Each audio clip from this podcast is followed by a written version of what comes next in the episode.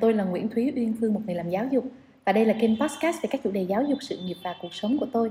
Số podcast ngày hôm nay chúng ta sẽ cùng trò chuyện về một đề tài tôi tin là các bậc cha mẹ, đặc biệt là cha mẹ có con nhỏ đó sẽ rất quan tâm. Chủ đề có tên là có nên mua nhiều đồ chơi cho con không? Và nên mua những đồ chơi gì? Tôi biết có rất nhiều cha mẹ rất thích mua đồ chơi cho con thậm chí là nghiện mua đồ chơi cho con luôn á. Tôi có những cái người bạn mà khi con còn nhỏ thì cứ tới tháng lương nào cũng sẽ dành ra một khoản để mà mua đồ chơi cho con mình. Một phần là vì chúng ta muốn con vui và chúng ta muốn bày tỏ cái sự yêu thương với con. Một phần khác là do chúng ta cũng rất lo lắng là mình nghe nói là đồ chơi nó giúp ích cho trí não, cho sự phát triển của trẻ. Lỡ mà mình không mua đồ chơi cho con thì con có bị thiệt thòi gì không? Phải nói là trẻ em ngày hôm nay, đặc biệt là trẻ em ở những cái đô thị lớn thì các con có được một cái sự sung sướng là đồ chơi và sách vở bây giờ nó đầy đủ hơn xưa rất nhiều. Chỉ cần chúng ta bước ra siêu thị là chúng ta thấy bạc ngàn các cái gian hàng đồ chơi với đầy đủ những món đồ của những cái hãng rất là danh tiếng. Nhưng mà mình chọn như thế nào đây cho nó phù hợp? Bởi vì cũng nhiều cha mẹ nói rằng là trời ơi em tốn tiền em mua cho nó bao nhiêu là món đồ chơi nhưng em thấy. Cứ mua về được vài lần là nó vứt rất là sót. Rồi uh, mua cho nó chơi thì nó cũng bày ra mất công dọn dẹp rồi mất mát hư hỏng. Thấy cũng lãng phí quá.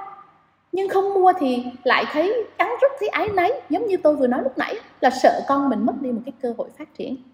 Vậy thì à, sau đây sẽ là một vài nguyên tắc để giúp chúng ta chọn lựa các cái món đồ chơi cho con một cách chính xác hơn.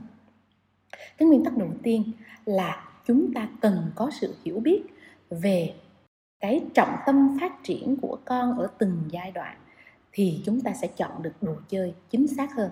À, nói một cách đơn giản là phải mua cái đồ chơi mà phù hợp với lại cái tâm lý lứa tuổi á. Chẳng hạn tôi có một cô em có con 18 tháng tuổi.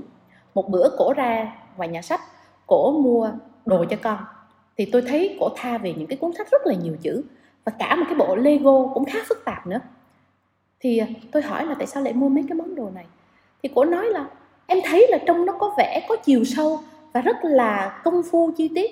Chứ em thấy có mấy cái cuốn nó lật ra nó chỉ có vài cái hình, vài cái từ, mà thậm chí nó còn mắc hơn cái cuốn em đang mua cái cuốn em đang mua nó, em thấy nó có nhiều chữ, nó có câu chuyện câu chuyện nó có ý nghĩa, nên em nghĩ chọn nó thì đáng đồng tiền hơn.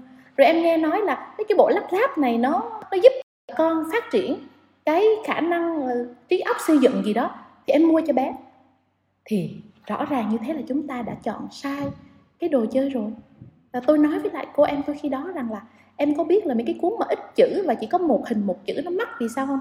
Nó mắc bởi vì người ta phải chọn ra những cái hình và những cái chữ nó phù hợp với lại cái độ tuổi của con em á. Chứ con em mới có 18 tháng tuổi thì những cái món đồ em mua nó hoàn toàn không có đúng với cái mức độ phát triển của con em thì chúng ta thấy khi mà trẻ dưới 3 tuổi thì đó là giai đoạn mà trẻ cần được ưu tiên phát triển về những cái kỹ năng vận động kỹ năng thể chất các cái giác quan. Cho nên nếu chúng ta mua những cái đồ chơi nào mà giúp kích thích sự phát triển của giác quan hay những kỹ năng vận động tinh vận động thô giống như là những cái bộ thả khối này ha hay là những trò chơi giúp trẻ phát triển mắt và khả năng nghe nhìn này kia cũng rất tốt. Nhưng mà khi lên trên 3 tuổi trẻ bắt đầu đi mẫu giáo á, thì là giai đoạn trẻ hình thành những cái kỹ năng tự lập này trẻ khám phá các vai trò ở trong xã hội này hình thành những kỹ năng giao tiếp với bạn bè này thì lúc đó những trò chơi đóng vai, giả làm bác sĩ, giả làm chú công an, trẻ sẽ rất là thích. Còn khi mà vào tiểu học, thì đó là giai đoạn mà năng lực suy luận về logic, năng lực lập luận và khả năng sáng tạo của trẻ nó cũng phát triển vượt trội. Thì những trò chơi như câu đố hay những trò chơi có tính chất suy luận phức tạp và có một độ khó nhất định, nó sẽ là phù hợp với trẻ ở độ tuổi này. Ngày nay thì các cái nhà sản xuất đồ chơi người ta sẽ đều có ghi chú một cách rất là cẩn thận cái độ tuổi à, cũng như những cái khía cạnh mà món đồ này hướng đến để giúp trẻ phát triển ở trên cái nhãn hộp của họ đó, thì mình nên chịu khó đọc khi mà mình đi mua đồ chơi. Và một cái điều cũng quan trọng thứ hai, đó là hãy chọn những cái món đồ nào mà nó không nên là một cái sự tiêu khiển thụ động đối với trẻ.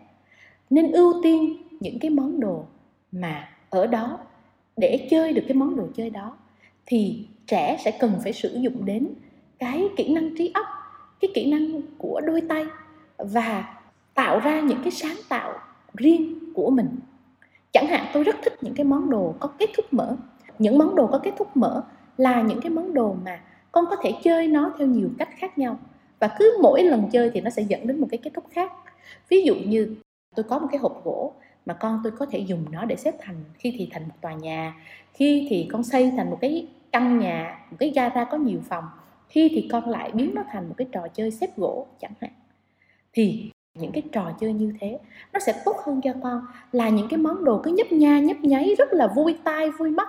Nhưng mà con chỉ ngồi một cách thụ động thì chỉ qua vài lần tiêu khiển con sẽ rất chán cái món đồ đó.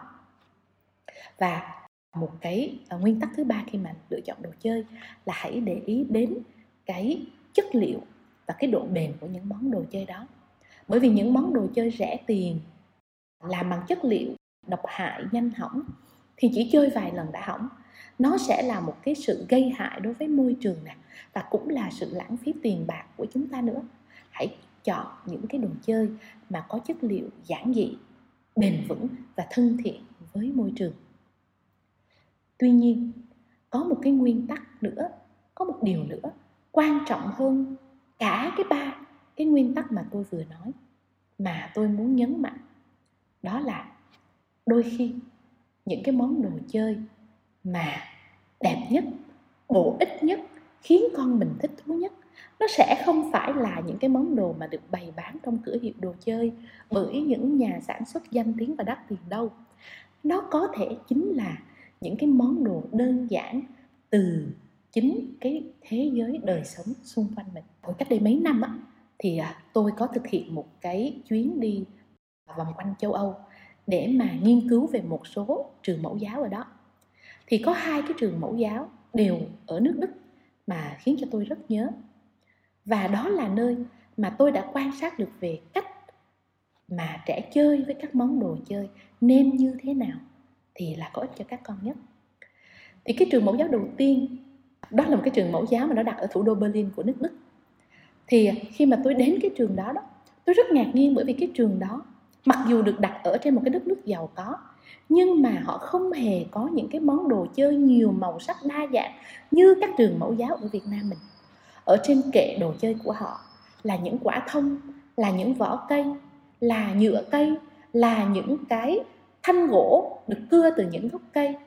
Hay là một cái kệ khác thì có rất nhiều gối màn chăn mền và tôi thấy đến giờ chơi thì các bé sẽ lấy món đồ ra và các bé tạo thành những cái đồ chơi và những trò chơi cực kỳ thú vị với nhau luôn. Và tôi hỏi cô giáo là các con có chán không? Nếu như ngày nào các con cũng chơi, một cái kiểu quanh những cái món đồ chơi như vậy. Thì cô giáo nói rằng cô giáo chưa thấy các bạn chán bao giờ. Và cô cũng rất ngạc nhiên khi mỗi ngày thì các con lại tạo ra những cái kiểu chơi khác nhau chỉ từ những cái vật liệu rất là quen thuộc và lặp đi lặp lại hàng ngày đó. Một cái trường còn lại thì là một cái trường mà cũng đặc biệt lắm. Bởi vì cứ mỗi năm á, thì họ sẽ có hai tháng và trong hai tháng đó họ sẽ lấy đi toàn bộ đồ chơi ra khỏi trường mẫu giáo và trong lớp học thì chỉ có bàn ghế đơn sơ như thế này thôi. Họ làm điều đó, nó xuất phát từ một cái nghiên cứu về việc là những cái cách thức như thế nào sẽ giúp cho trẻ trở thành một cái con người, tránh được những cái tình trạng như là trầm cảm. Những cái nghiện ngập, nghiện ở đây không phải là nghiện ma túy đâu nha, mà là nghiện những cái thiết bị, nghiện với cái chuyện sẽ luôn luôn có một cái thứ gì đó để tiêu khiển cho bản thân mình. Và khi mình không có thứ đó thì mình cảm thấy rất là buồn chán. Thì dựa trên cái kết quả đó, họ đã quyết định là họ lấy đồ chơi ra khỏi trường mẫu giáo trong hai tháng đó để tập cho học sinh của mình làm quen với sự buồn chán. Và khi tôi phỏng vấn cô hiệu trưởng về việc cô có thấy cái này nó gây ra một cái gì đó bất thường đối với các con hay không? Thì cô nói là trong những cái ngày đầu tiên các con hơi lúng túng. Và đúng là cũng hơi buồn chán thật. Nhưng chỉ cần vài ngày sau đó là các con đã nhanh chóng tụ lại cùng nhau và dùng những cái món đồ đơn giản ở trong lớp như bàn ghế đó xây lại thành thành trì xếp lại thành một cái nhà tưởng tượng và chơi với nhau một cách rất là vui vẻ. Và à, những cái trẻ em mà khi mà được làm quen với cái việc phải đối mặt và phải hóa giải với cái nỗi buồn chán khi mà không có được chơi, thì các em đều trở nên điềm đạm hơn về mặt cảm xúc và tự tin và thoải mái hơn trong những bối cảnh mà không có những cái món đồ tiêu khiển. Thì cái ví dụ về hai cái ngôi trường mà tôi có dịp đến thăm vừa rồi, nó gửi đến cho chúng ta một cái thông điệp rằng là mình đừng lo lắng, nếu như mình không mua những cái món đồ chơi mà được sản xuất sẵn cho con. Bởi vì đối với đứa trẻ, cái thế giới này nó luôn ẩn chứa rất nhiều niềm vui. Và nếu ta để cho con có được cái sự thoải mái khám phá, thì con sẽ biết cách tìm lấy những cái niềm vui từ chính thế giới đó cho mình. Chẳng hạn như một cái vung nồi và một đôi đũa có thể biến thành một cái trống, một cái giường nhỏ với chăn, với gối, với màn có thể biến thành một cái tòa lâu đài thì con hoàn toàn à, có khả năng sáng tạo và chơi đùa với chính thế giới đó. Và cũng đừng quên một cái chuyện rằng là cha mẹ chính là cái món đồ chơi mà các con yêu thích nhất. Hãy dành thời gian để chơi với con một trò chơi đơn giản ví dụ như chơi trò trốn tìm hoặc là à, đọc sách với con hoặc là chơi trò quẳng tù tì với con thì các con sẽ thích cái trò chơi đó với cha mẹ gấp nhiều lần so với chuyện được quăng lại một cái món đồ chơi đắt tiền, nhưng rồi không ai chơi cùng con cả. Bởi vì chính trong khoảnh khắc chơi đùa cùng cha mẹ đó, các con cảm nhận thấy sự hiện diện, thấy tình yêu thương của cha mẹ, và cái điều đó nó tốt cho sự phát triển về cảm xúc, về não bộ, và về tinh thần của con tốt hơn bất kỳ cái món đồ chơi đắt tiền nào. Cho nên à, dù bạn mua hay là dù bạn quyết định không mua cái món đồ chơi cho con thì cũng đừng quên hãy dành ra những cái khoảng thời gian chất lượng để chơi đùa cùng con nha. Chẳng hạn như à, sau khi xem xong đoạn video này mình hãy dành ra thời gian để chơi đùa cùng con mình đi. Hy vọng rằng những chia sẻ của tôi trong số này sẽ giúp cho chúng ta cho dù quyết định mua hay không mua đồ chơi cho con thì mình cũng sẽ thấy tự tin và yên tâm hơn với quyết định đó của mình. Cảm ơn các bạn đã lắng nghe số podcast ngày hôm nay. Các bạn đừng quên nhấn đăng ký để nhận được thông báo khi số mới lên sóng nha. Xin chào các bạn và hẹn gặp lại trong kỳ tới.